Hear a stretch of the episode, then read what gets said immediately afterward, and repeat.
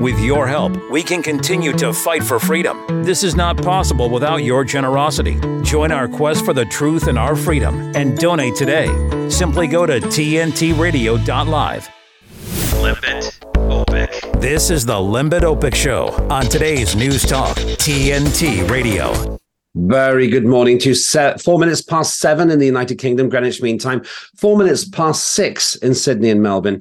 Wherever you are in the world, welcome to the home of free speech. Uh, that's TNT Radio with me, Lembit Öpik. Coming up in this hour, we have a packed show. We're going to talk about COP28. What is that? It's an environmental conference taking place in the United Arab Emirates, one of the biggest oil producers in the world. Hmm, interesting. We'll talk about that with Brian Gregory, who is an expert. He's studied climatology for 30 years. He's probably going to have something to say about COP28 and whether this is just window dressing for this pointless claim that human beings are wrecking the environment. How do you do that with 3.5% contribution to 0.04% of the atmosphere? That's what we've got with carbon dioxide. Um, and of course, it's not gone unnoticed that the UAE has been trying to do oil deals during the climate conference. Perhaps that tells you more about what they think uh, about uh, the so called climate crisis than anything else. As far as I'm concerned, fair play to them. If they can sell oil, uh, fair play. We do need the stuff. And more importantly, uh, it's not wrecking the climate, it's actually feeding the plants. We'll come back to that in a short while. Uh, then we're going to speak to Oliver Nelkin. Oliver was involved in a campaign which fought back against bank charges uh, in the United Kingdom. There's a bank called Lloyd's, and uh, they won. They beat the bank. Uh, that was many years ago. Well, now it turns out that the chief executive officer of Lloyd's Bank wants the right to earn as much as they can. They're telling government to keep their hands off the profits. But hold on a minute. Who bailed the banks out? Oh, yes, it was the government. Therefore, it was us. But apparently, in the good times, we don't get our money back. Nice work there. Maybe I should be working in banking. Uh, so we were talking to Oliver Nelkin about how they took on that bank and how they won. And what does he think uh, about the unlimited profits that the chief executive officer wants to be able to make in Lloyd's Bank? Then we speak to one of the most outspoken critics of the state here in the United Kingdom, uh, a man so outspoken he tends to get cancelled. Uh, that's Paul McGowan. Uh, he's been cancelled by other media many, many times, but he will not be silenced. Why does it happen? Because he frightens the horses. Fair play to you, Paul McGowan. We'll see what he has to say today. Uh, he will essentially try and deflate what he might call the lamestream media, uh, based on the failure of the prime minister and leader of the opposition to speak about the problems of the people. Paul is angry. And I think he reflects the anger of many of us uh, in the world today uh, who have had to resort to speaking out for ourselves. Thank goodness for TNT Radio. This is a place where you don't get silence for being outspoken. In fact, you get praised for it. So Paul McGowan coming up as well, uh, Paul, Oliver Nelkin before him, and Brian Gregory. Now, there's quite a lot to talk about here. Uh, lots to uh, to consider. Uh, incidentally, I noticed uh, that some people consider themselves essentially to be mortgage slaves in the chat. If you want to get involved in the chat, go to tntradio.live. You'll be most welcome there. Uh, I was quite amused by some of the points. Uh, Chris Slater says, I bought my family out of Birminghamistan to Australia 17 years ago to avoid the Islamification of the UK and has followed me over. Well, that ties into one of the stories I want to mention now. Uh, some days ago, you may have recalled, uh, we were talking about a stabbing of children outside of school in Ireland. That's the south of Ireland, uh, within the British Isles, but not in the United Kingdom, of course. We've all been trying to find out who did the stabbing. Normally, when you see a news report, it says a white man in his 50s uh, was apprehended, or uh, a French person in their 40s, or uh, something like that. Not a squeak in the media about who this man was. Hmm, why not? Could it be because he's an Algerian migrant? And the mainstream media don't want you to know that. Why? Because it doesn't fit the zeitgeist, does it? It's all meant to be peace and harmony, harmony when we have uh, multicultural circumstances developing. But lo and behold, this takes us a step further. It's not just that we have to live in a multicultural society, but we're not allowed to hear the wrongdoings, the misdemeanors of people who've come into that society. Now, there are quite a few of us, including, I have to tell you, my late mother and father, who are also migrants, who assume when you move into a society, you're buying in to the cultural mainstream norms. In other words, you're supposed to do what uh, the general public does. You're supposed to adhere to the rules. You can still be eccentric, you can be outspoken, but it's probably not a good idea to stab people. In the United Kingdom, that tends to be a social norm, and in Ireland too. Well, this man obviously did not follow that social norm. It's unarguable that one man did it and that he stabbed children.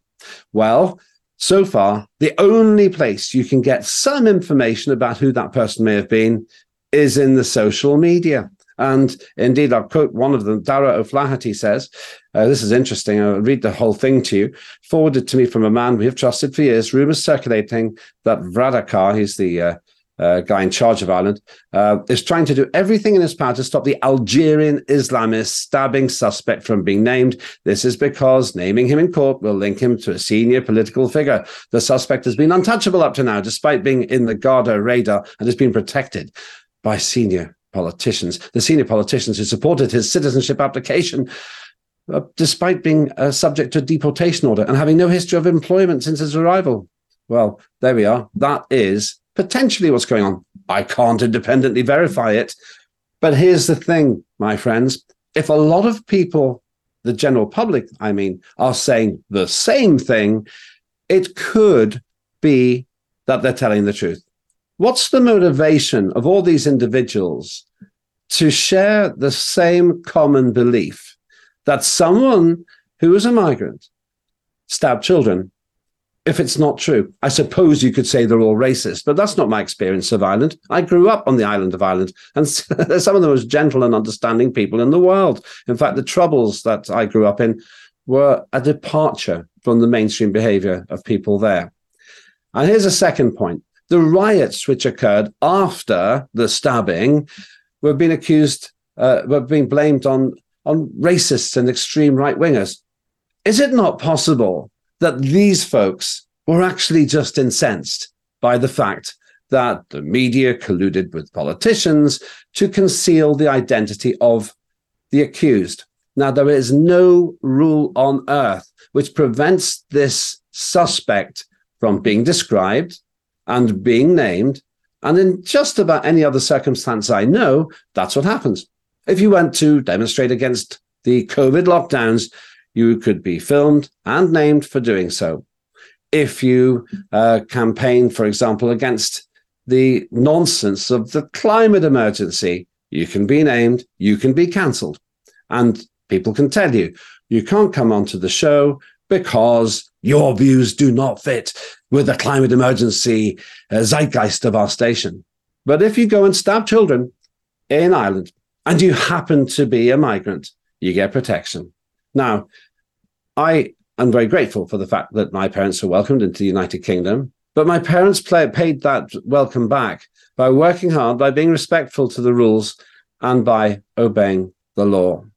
That seems like a reasonable going in point, if you ask me, if you move into a different person's, a different uh, culture's society. You can even celebrate and uh, maintain your rituals and your religion and, and your cultural norms, as my parents did when they came from Estonia. But celebrating Christmas on the 24th of December didn't hurt anybody. Having real candles instead of fairy lights didn't cause any fires. And most importantly, working as a senior lecturer at a university, made a contribution to society. It didn't take anything away. I hope that I continue my father and my mother's respect for the United Kingdom. And to be blunt, if they hadn't been allowed in here, they would almost certainly have been sent to their deaths in the totalitarian system that existed at the time.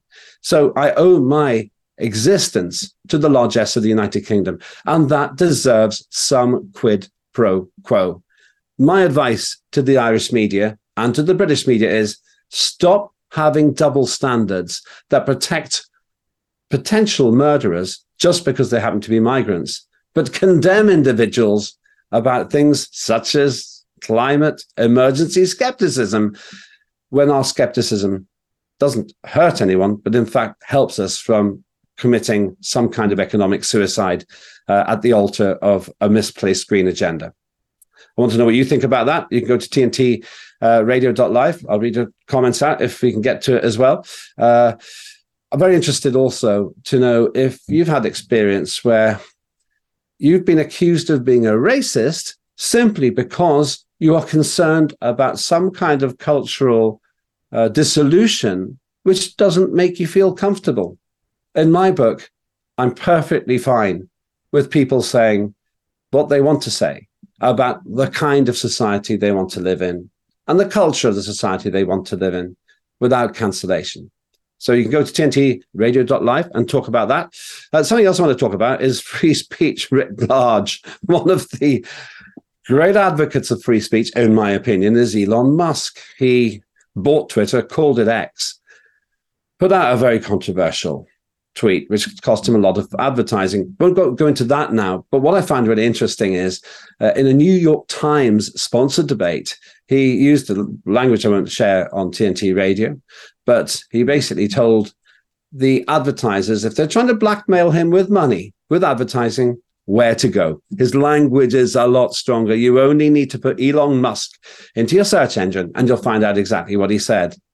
He essentially did a very strong reaction to what he thinks is advertisers trying to wag the dog of his business. Now, I don't know what you think about Elon Musk. I think he's a mercurial character myself. I like what he does in space. Not always that keen on some things that he does on Earth. But fundamentally, I think he's a mercurial character myself. I like what he does in space. Not always that keen on some things that he does on Earth. But fundamentally, the advertisers are holding him to ransom. So you have to be either the richest man in the world or just like the rest of us, people who cannot influence much of advertising to, uh, to stick two fingers up at the media and the uh, the advertisers. He will be now lambasted for days for what he said, and no doubt it's made a lot more difficult for the chief executive officer of X to get those advertisers back. I want to see how this develops because it is actually a test of freedom of speech. Elon wasn't exactly the most diplomatic person, let's be honest about that, when he used that expletive on a stage. And he repeated it for the avoidance of doubt and then said, Is that clear? But at the same time, he's a man wealthy enough to take on these giant companies and say to them, I'm sorry for the tweet that I put out. But if you're going to try to use your economic weight to tell me what's allowed and what's not allowed on my site, then you can take a hike. He also warns that this could actually shut his business down. Uh, the, the, the X business, not its whole business, but the X business. Well, it looks like that's the price he's willing to pay for free speech. On this occasion, Elon, I respect and admire your willingness to take on the giants who think we are in their pockets because they have the money and we don't. Well, we'll see what happens to Elon Musk and his business. One other thing Elon Musk said, and spoiler alert, and I, and I told you so is coming up from me now. A, a week ago, I said that the problems at the Open AI company, where a chap called Sam Altman left and then got reinstated, were almost certainly to do with them discovering something about general intelligence, consciousness in computers, which was dangerous. I told you so. It seems that Elon Musk has the same view now, I suspect Elon knows a little bit more about computers than I do, but he has independently said he thinks they found something dangerous. And that's the problem at OpenAI. Technology once discovered cannot be uninvented. And so, therefore, we are doomed eventually to find out, or maybe blessed if it's a good thing, what Sam Altman and his team have discovered. I would suggest that means that the showdown with AGI, artificial general intelligence is a lot closer than the people who expected it to happen in 10 years ever imagined. This is a date with destiny that we will live through. I look forward to seeing the implications, and we'll certainly cover it here on TNT Radio. What do you think of all this? Uh, you can have your say. TNTRadio.live is the place to go. Go onto the chat, or you'll find the phone numbers. If I have time, it's a very busy show today, then I'll get you on there as well. All of that with me, Lembit Öpik, here on TNT Radio. Pervoy Morich on TNT Radio. From June 2012 for BBC, Tony Blair ID cards needed to tackle illegal migrants. Uh, of course, that was 2012. Those ID cards today are is, is digital ID, and uh, Maajid Nawaz, among others, he, he says globalist surrogates pretending to be right, populist right-wing influencers against Muslims and immigration are leading you into a trap. It was these very same globalists who opened our borders as part of their plan after invading multiple countries in your name, and of course, it's the same false flag formula formula. They're creating the problem intentionally because they have a solution that they want for us. So, you know, they got the solution, which is, you know, dystopia. Uh, and then they figure out, okay, what problems can we create to, to get where we want to go? So we want this algorithm ghetto. How do we get it? Flood in illegal migrants, get rid of law and order. And the solution is going to be the algorithm ghetto. And we're already seeing signs of that. Pervoy Morich on today's News Talk Radio, TNT. God's truth is enduringly true throughout all the generations. It transcends culture. The church is always going to be an embattled people. If it's swimming with the tide, it's not being the church of Jesus Christ. Look to the past, learn from the past, because the whole world lies in the power of the evil one. China has more than 200 confirmed cases of coronavirus, it's called. The entire state of California ordered to stay at home. That's 40. California has some of the strictest policies leveled against churches. Gavin Newsom's executive order threatens jail time and a $1,000 a day fine. Government stopping people from going to church, Dr. Fauci. When I went into the White House, when I sat in on the task force meetings, was a shocking level of gross incompetence. The mortality rate from the virus was 0.2%, you know, 99.8% survival, rather than the 3 or 4% mortality that the, the people were saying at the time. The culture and the understanding of the people of Grace Church has always been not only do you obey government, but you honor government. Thousands of people in the streets, but you can't have church the hypocrisy of letting people riot helped us all understand one thing this is not what they say it is. By meeting, we're testifying the government has no jurisdiction here. I was arrested and driven to a maximum security prison. The government has obviously uh, turned up the heat on churches. My daddy. When the churches fall silent, the only religion left is the state. We needed to make a biblical statement because we always put ourselves under the authority of the Word of God. LA County threatened Pastor John MacArthur with jail time and arrest. We were going to be sued. They wanted Grace Church shut down. We wanted to go on the offensive and attack the health order as unconstitutional. This wasn't about health and safety, this was all about control and opposition to religious freedom. As the government gets more corrupt and more corrupt, snitches get rewards. Its totalitarian control has to increase. And you have to have a mask on. And as they shut down any attacks against them, this is not about freedom or personal choice. The last thing standing is going to be the church.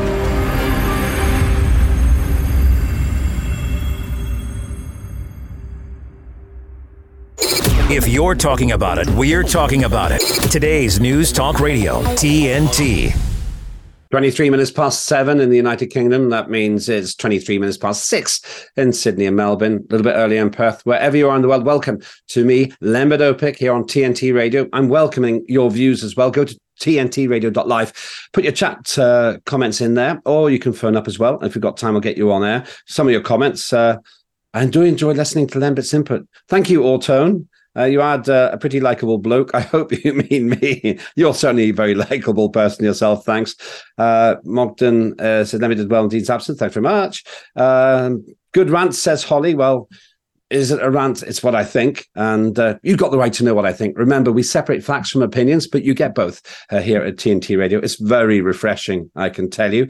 And uh, Mogden says, good news this morning. The evil monster Kissinger has finally snuffed it. I was thinking about covering that today, but we'll probably do that later on in the week. A review of what the, that man did. He was a very big player in American politics for a long, long time. Uh, but Mogden says, though, he'll be replaced by another monster. Okay, there we go. Thank you very much for all your calls and comments. Keep them coming. Now, I don't know if you follow uh, climate politics, but COP28, which is a big conference happening in the UAE, that's United Arab, Arab Emirates, is roughly halfway between Britain and Australia, uh, has started. And they're talking about the climate emergency, da, da, da, and what we're doing to stop the human effect on the climate. Well, is there one?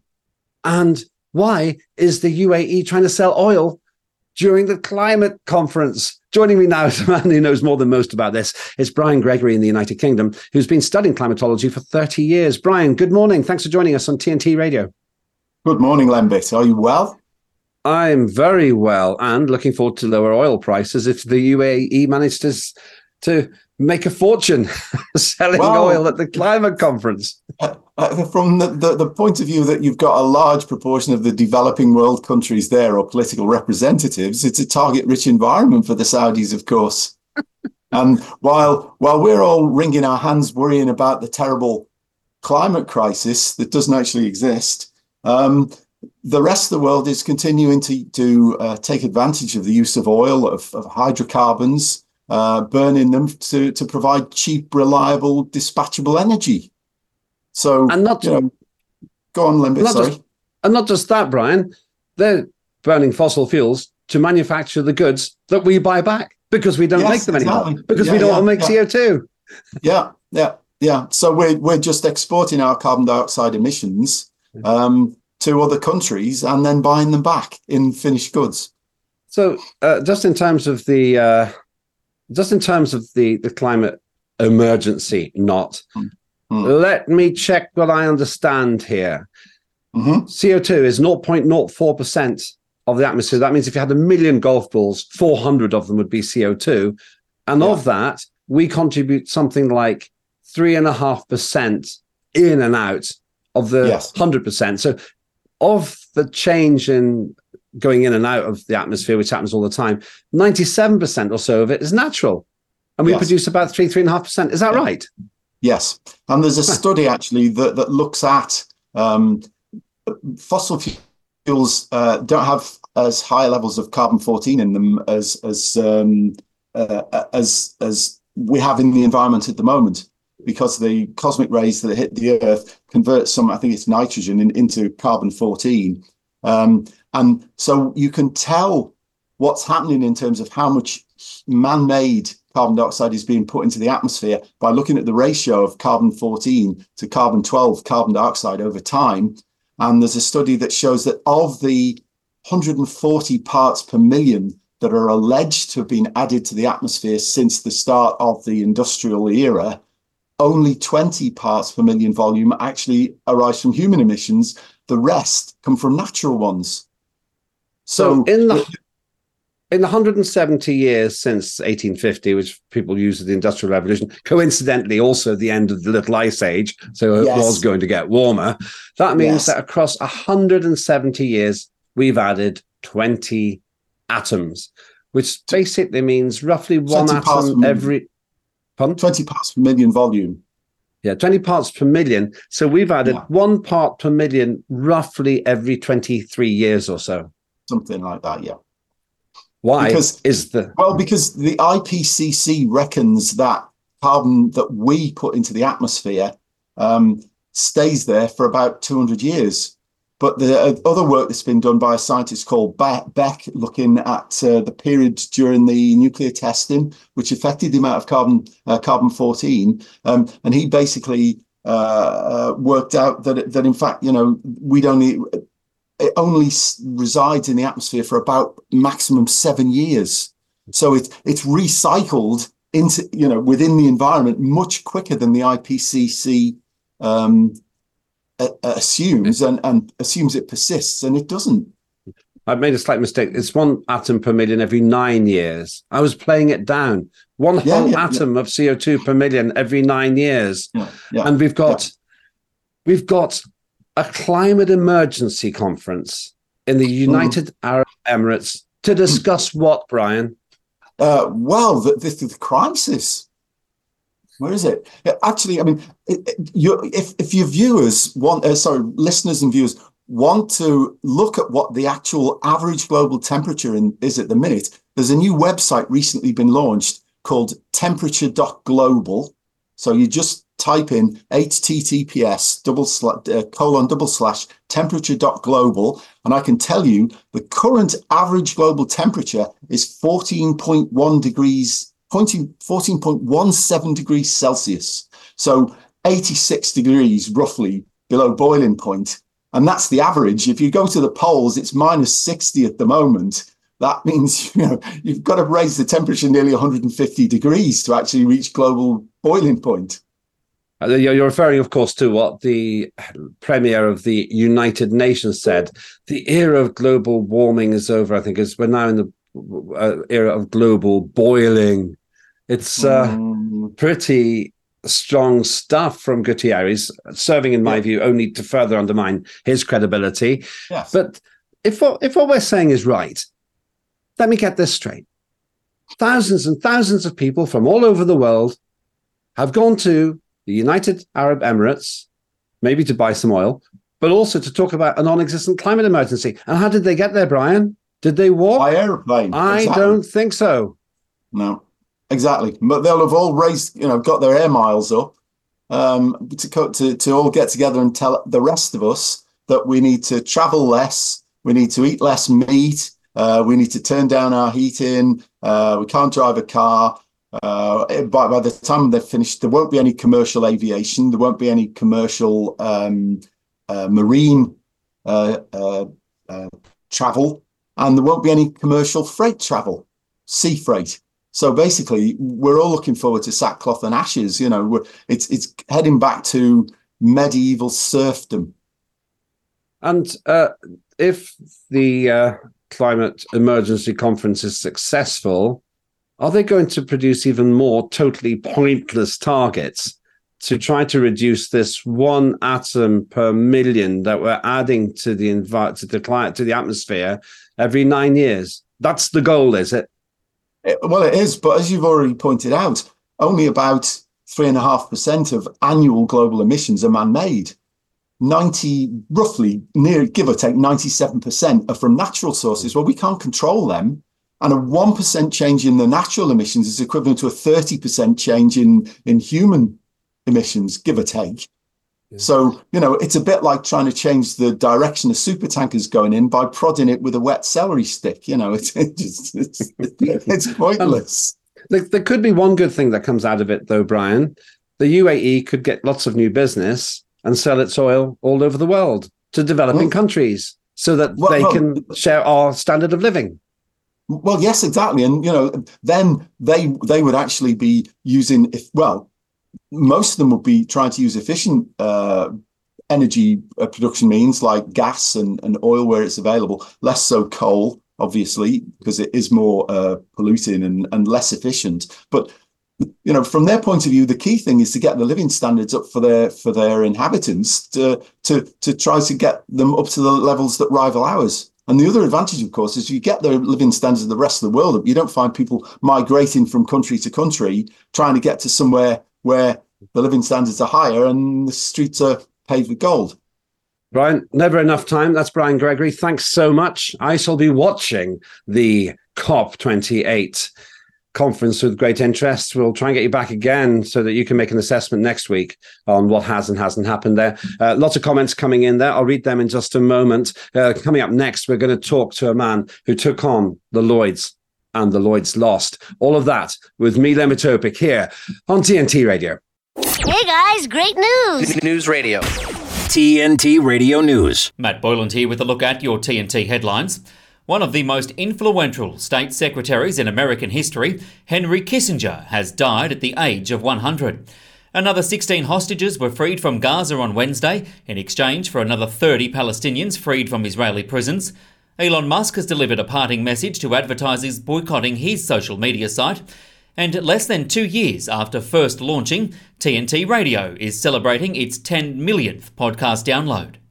Are you enjoying listening to TNT Radio? Do you think we're doing a good job? Then please let us know. Why not leave us a like or a positive review or comment on Facebook, Gab, or Getter? Help us get the word out as we cover the biggest topics of our time on today's News Talk, TNT Radio. Lembit with you. It's 26 minutes to 8 Greenwich Mean Time, 26 minutes to 7 in Melbourne and Sydney. And uh, a little bit earlier on the west coast of Australia. Welcome wherever you are and whatever you're doing. I'm Len. This is the home of free speech. Uh, we've just been talking about the climate emergency conference in the UAE, United Arab Emirates, where as well as trying to sell oil to some of the delegates. Nice one, UAE. Actually, I respect it more than the conference. Uh, they're also trying to find out how we reduce a minuscule amount of carbon dioxide that we contribute to the climate, to the atmosphere, sorry. Uh, actually, that's plant food as well. What an amazing waste of money. Well, it's the gift that keeps on taking. We'll be coming back to that, I think, pretty regularly over the next 10 days as the conference is in place. Uh, lots of comments from you. Uh, just go through some of them. Auturn says the carbon thing is a scam. They know it's a scam, a cheap con uh, taking advantage of ignorance. The scarcity clowns have been going for centuries. Now stop poaching the king's heir. Thank you, Ortone. Um, and a couple of uh, links which I won't have time to look at now, but I can guess what they're about. Bonus here sends me something which is called "Climate Justice Nonsense on Steroids?" Question mark. And Mogden the house buyers in Scotland set to be forced to rip out gas boilers and install heat pumps within two years of purchase. Yes, Mogden, I've seen this. In other words, perfectly serviceable gas boilers from friendly fossil fuel gas. Uh, it's not allowed in Scotland anymore under certain circumstances. You have to get heat pumps, and they have a limit to how much warmth you can get. So I predict people will die because they won't be warm enough. All of that, of course, uh, yet to come. Joining me now is a man who's done something that almost nobody else has ever done, or at least he's been involved in it. Uh, he took on Lloyds, which is a very big bank in the UK, and the Lloyds lost. They even had a song about it. Uh, Oliver Nelkin, good morning to you, sir. Morning, Lembit. How are you? I'm very well and uh, in awe of being somebody who took on an entire bank or was part of a team who took on an entire bank and won. Let's go to what you did first. Tell us the story of your conflict and your you and your friend's conflict with Lloyd's all those years ago. Well, yeah. So my, my friend Dan, he um, in 2007 there was a uh, a big um, Lloyd's Bank and all the main banks in the UK were doing a lot of bank charges. So we to go overdrawn they would slap on a huge um, charge, and it was taking the mick really. And so Dan, my friend, wrote a song. So I, I was in a band called Oyster. Oyster is the uh, it's it's a word in London. It's the ticket machine for the tube, but that's the name of the band. But um, the um, the song was called "I Fought the Lloyds and the Lloyds Lost." The next line is "They even paid the interest and the court costs." But the so so the moral the moral of the song, well, what happened was the banks took the mick. We were, uh, but the there was recourse to get them to untake the mick or like mm. shove it back inside them, and um and get some cash back out of them. And so so so perhaps the moral of this the, the moral of the song of the story is that these institutions can go too far, but there is recourse through logic and um, just you know to, to, to actually to to, to un, un, untie some of the damage. Presumably, you now bank with Coutts being a millionaire, or maybe you don't. one one day, one day when um when when Spotify eventually gives us the revenue, but um I got is... I got uh, three weeks ago I got robbed outside Coutts. Other people could arguably be, be robbed inside Coutts, But I well, don't yeah, mean that, Coutts. I'm only kidding. I'm, I'm sure Coutts is a very great uh, bank, actually. Uh, for some reason, they haven't approached me. Maybe I haven't got the million they're looking for there. Uh, but I, I was literally paid. robbed outside Coutts, and uh, it's just so ironic. Really? Yeah, yeah, yeah. Hit and run. I, I, uh, my only interaction with Coutts is I got paid by a check, a paper check, by a Coutts, by someone with a Coutts bank account. And I thought, this is someone to carry on doing business with because they're such a posh bank. I don't know if that what that says about me. I, I, met people from Coutts. They were perfectly nice because I met them socially. But uh, what they did to Nigel Farage, shutting his bank account. Oh forever. yeah, of course. Sorry, that's what it is. Yeah, that's what they did. Sorry, I, that's I, what I'm referring to. That's the metaphor. Yeah, sorry. No, no, no, no. Yeah, Thank oh, you, yeah. Ollie. yeah, right. but but um, bringing it to present day, the CEO, he's called Charlie Nunn. He's called on measures such as windfall tax, to be ruled out before the next election. Question I've got for you, though, Oliver. They were willing to have a windfall bailout when they mucked up the global economy. What do you think about the fact that Charlie Nunn's saying, no, no, no, no, no, don't rob us of our massive profits, but make sure you bail us out for our massive losses? Well, I, I think it, it it points in that that whole argument points in the direction of if if you, you as a radio presenter were you to um, forget how to speak the English language, you'd be kicked out of the radio presenting job and put you'd find something else to do. And the thing when banks get the government to bet when banks overlend, they're not banking. It's like that that is a failure of banking. So the bank the banks have failed and then get bailed out by the government by us, and then that is taking that is taking having your cake and eating it. It's eating it from both ends, and and and it's it's doesn't it doesn't add up. So so that's either um, incompetence or conspiracy. You know, so I don't want to raise the specter of conspiracy, but it's like, but people, bank banking people are clever. You've got to understand mathematics and things to to be a decent banker, and sane ones under, you, everybody can read a balance sheet. You can see if the number's red or green. And if there's too much red on the balance sheet, they go, okay, let's hold our horses, let's stop. But they don't. They go, I know what we'll do. Let's keep going further into the red and then get the government to bail us out. It's a win win for the banks. My, my mate, who's a former uh, member of parliament like I am, he described it like this, uh, uh particularly about this Lloyd's person. He said, it's like going to a casino with somebody else's money, losing it all, and then going back to the person whose money you've lost and demanding more. And then when you win, you keep it. That's what yeah. he said. That seems right. to be what they're doing. Well, yeah, and, and I mean that sounds a bit like um, a, what a gangster might do. You know, it, and yeah, so it's, it's a it's a fundamentally unfair situation where they're taking the mick. The, this guy is taking. I don't know if you can say any, any stronger language, but no, they're taking don't the try, mick. Don't try. Oh, okay, okay, sorry. don't like, try, please. They are taking the mick.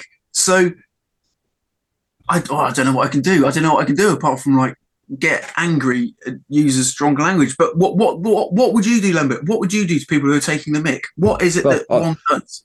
On the first point, I wouldn't have Elon Musk on my show probably because he's a risk when it comes to language. But on, oh, right. on the substantive point, yeah, you, you, need to look it up. I think you probably haven't seen the story. Elon Musk uh, did not hold back with his expletives overnight. Um, but in terms of the banks, I, what I would do is first of all raise awareness. That's what we're doing here at TNT Radio. But secondly, I would take courage in the fact that you have previously taken on the banks and you won. Now, That's the right. one thing that we do have is people power. I'm glad you asked me the question. People power. What banks are afraid of most is reputational damage. That's really what the collateral damage was when they they robbed um, uh, Nigel uh, Farage of his account. They took it away from him, and then there was an awful lot of murk about why they did it. So I think uh, Oliver, the one thing you can do is make people feel uncomfortable about those banks that you're not comfortable with. Beyond that, I don't recommend firebombing them. I don't think there's much point in picketing them because it's a massive waste of time. What hurts them is economic. And perhaps something else, uh, Oliver, what you can do is at the next election, demand clarity from the candidates about what they would do about the banks. Mm, yeah, yeah, because it, it's it's a fundamental human relationship situation where we all know we we can you can feel it in the pit of your stomach, and if it feels wrong, then you, you can you can just do something. And and uh, yeah, and, and as you say, the, the reputation of the of the institutions is what is what they are trading on. Yeah, it's it's the faith people have in these institutions that that creates the ability to to to to, to extract debt from things. So yeah, so if you can hit them where it hurts, which is yeah, be there's one other yeah. thing I could do, I could replicate the business model of the big banks in the United Kingdom by giving you all my money and then you can put it on a horse. How about that? And if you win, you can keep it all. You're, it's exactly I mean, the same.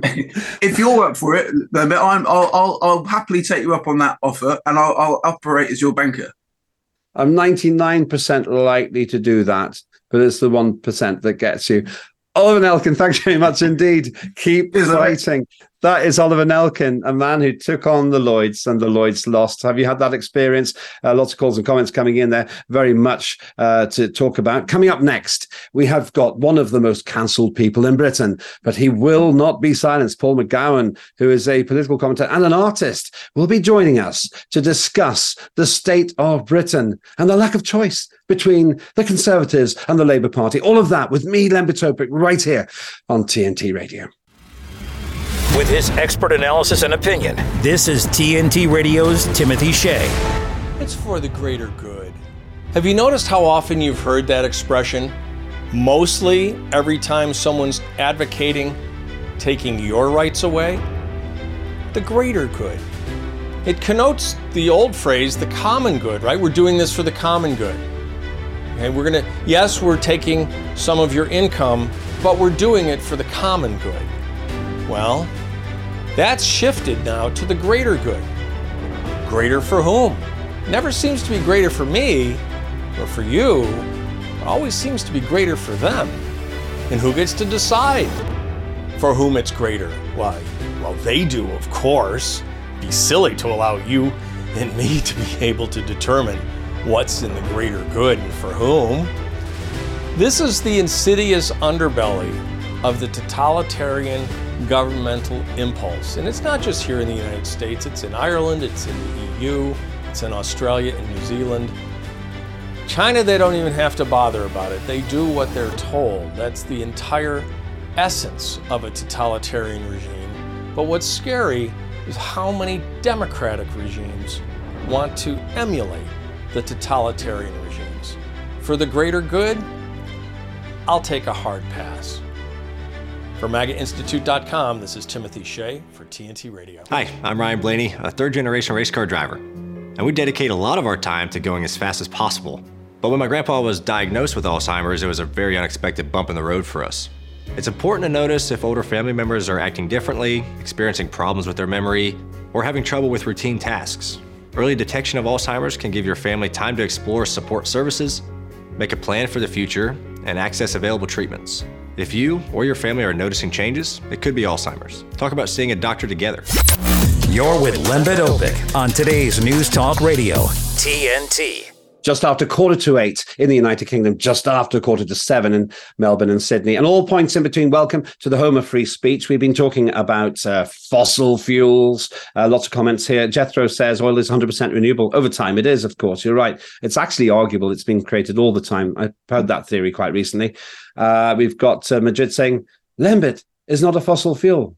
Thank you.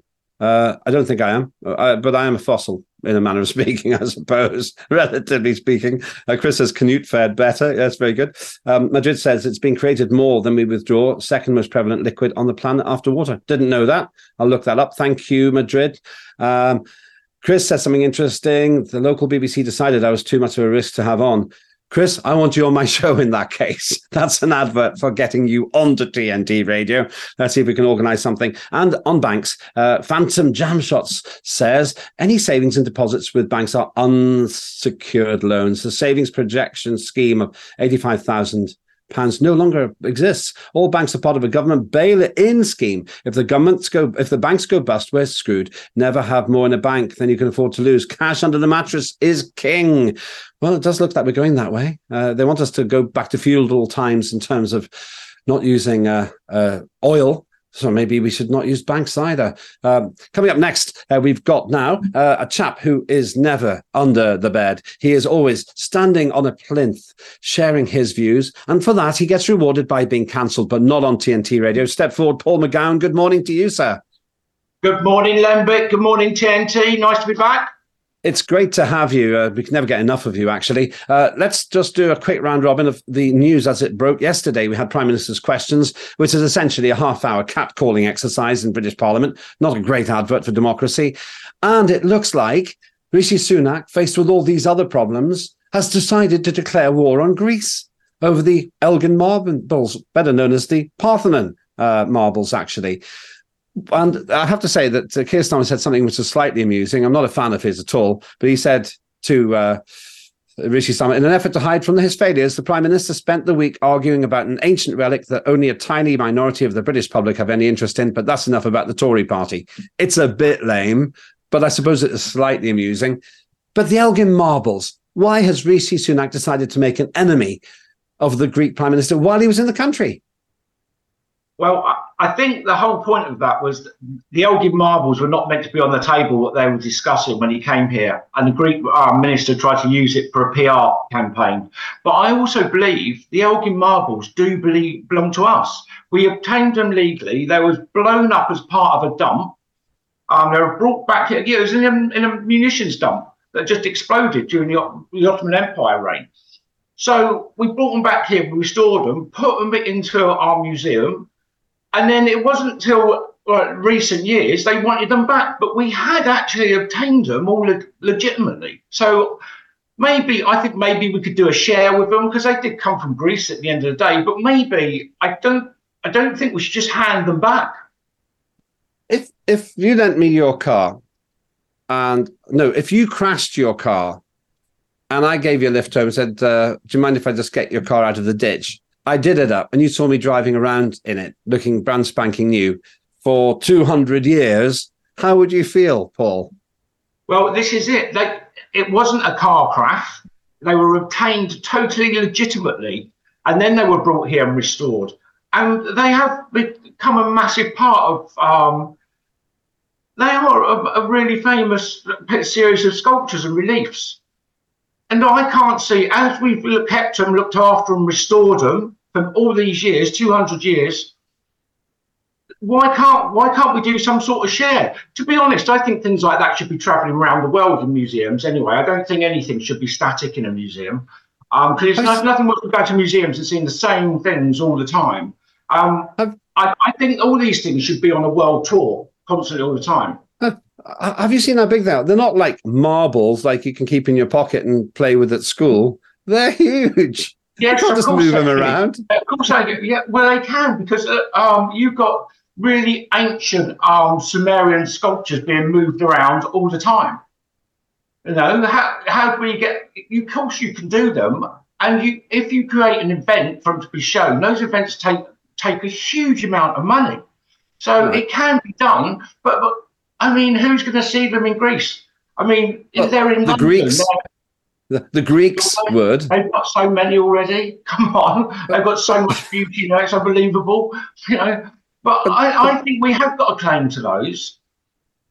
All right. Well, just let, let, longevity, but I, I don't. I think there could be a share going on because that's it's a loads of people go and see it. That, mu- that museum require a lot of their revenue comes from just those marbles. You know. Uh, yes, and maybe that's one reason the Greeks would like to have their Greek uh, things back, the, the Greek uh, marbles back. But okay, so maybe we'd agree to differ on that one. How about the fact that instead of saying, well, there's something to discuss here, Greek Prime Minister, Rishi Sunak cancels the meeting? I mean, is that proportionate? I I don't think that should have happened. But he it, he did come here. That wasn't meant to be on the what there was the topic list and they, he did throw that in at the last moment. And but in how that's all summed up is he's gone back to Greece and he's gone back a hero for for for fighting for them. So now it's become an even bigger situation. So if I was Rishi Sunak, I definitely wouldn't have done that. I wouldn't have done it. I'd have I'd have found found a polite way around dealing with it. But um, it is it's a it's a very tricky subject because um, it's not like we it's not like the British government went in and just stole them. No, they were obtained. I mean, obviously, they probably didn't realise what they were, and what their future value would be, and their cultural importance, because they've become really significant now simply because of the argument. So, so more people want to see them. well, all right. So a lot of people want to see him. Why not go to Athens? Just go to Athens and see him. Um, the the analogy made by our Greek friend was it's like tearing, cutting the Mona Lisa in half and having one half of it in one museum and the other half in the other. I think that's fair enough. I think it's a fair point. I, yeah, but that's why I think we could do some swaps and change because it's nice to have refreshing new displays. Why can't they wait make some sort of negotiation? Say, let's make this work for all of us. You know, well, I, us for a while, you take those for a while, because they can all be transported. I've seen huge mega sculptures being transported, and they can definitely be transported. So let, let's look at the state of British politics and what it tells us about that. We're talking about these marbles when the country is sinking. We've got all kinds of crises uh, affecting particularly the working and the middle classes. Uh, interest rates soaring, and all we hear basically being reported from prime minister's questions is about these marbles. Do we actually have a choice at the next election, which is probably going to be in less than 12 months' time, uh, when you look at Keir Starmer and Rishi Sunak, Paul? We do have a choice. We've got Reform UK, and they're on 11%, and they're going to carry on going up, and it's put more and more and more pressure on the Tories. The, the Tories are just totally useless. I just, I've, I've said it every time I do an interview. I can't. Everyone knows it. Rishi Sunak has no. He has. It's almost like he's trying to lose. It's like he's got no. He's got no integrity. That man. He and he will say one thing and he'll do a total opposite. And the Tories have been like this. They've been in power for a long time. And let's be honest, we can blame Labour for lots of things, but you can't blame Labour for the Tory years. And the Tory years, this country has dive bombed. But also since the Great Reset, since we've had COVID, look how many people are, are working from home now. Look how many really young, giant, fat people, basically, on industrial strength our mobility scooters are flying down the roads. It's just unbelievable. It's like um body positivity movement what are the doctors doing? What are they what are they reassuring these people? Because half our workforce now works from home. So I see them in the morning. I, I'm driving to the gym in the morning, and I just see like a column of tanks rushing off to Greggs to Bakers. And then as soon as they're in, they've got a pasty in one hand, steering wheel on the other, steering it one hand, flying down the pavement at maximum speed. Old people are diving into the road to get away. Ladies are squ- old ladies are squashed up against the wall in their A-frames. It's just absolutely ludicrous. The health of our nation is in dire state. The NHS so, has it's, it's just so absolutely terrible. So is the political health, though. If you look at Keir Starmer, do you do you think he's he's got his odds-on favourite to become the next prime minister, and he wants to tying into no, what we said about COP twenty eight earlier, he wants to accelerate the race to net zero carbon dioxide, even though the whole thing's a sham. Yeah, it's he. He. I'm, I'm sure every single politician knows it. I'm sure every single politician has read the real data, but they still keep quoting these facts that all the scientists agree. They do not agree. They do not agree. They do not. And uh, you see them all the time speaking out about it, but they won't put it on the mainstream media. And uh, what can you do? What can you do? I mean, it's like I feel like beating my head on the wall over it. It's just how I spent years and years and years in the green movement. I'm not totally a I do not believe in the CO2 narrative at all. And I've often spoke out about it and I've been ostracized for that reason. I don't really care about that at all. But the reality is, if they're going to be prepared to waste that much taxpayers' money and they're going to let everyone freeze, well, I can't, I can't see how that would be a vote winner. But the trouble but, is, so many people are brainwashed into this whole thing, believing that the world's going to end. You know, I, I I put it to you, and as we said before, meanwhile, the United Arab Emirates, the hosts of the Great Climate Crisis Conference uh, this and next week, is trying to sell oil to I the know, other countries. Unbelievable. I know it's very obvious no. why why they wanted that why they wanted that conference there. It was just to sell oil. It's as simple as that. But they know and I can guarantee they're buying it. I can guarantee they're doing oil deals all the time. So all these people preaching all this green religion. Um, so, so the way that the United Kingdom's going, we're going to get we're going to get greenwashing Starmer in Downing Street. Uh, if if it's a hung parliament, he'll have the Lib Dems knocking in behind him, saying, "Yeah, yeah, go green." And there's the tiny little Green Party laughing their heads off because they're wagging the dog of British politics. But where does it end? Because if we carry on down this CO2 uh, catastrophe, the catastrophe being our economic one, we're going to ruin the country. We're, we're, we're, we're going to end up serfs again. It's as simple as that. And I've watched the decline of our nation from when I was a kid.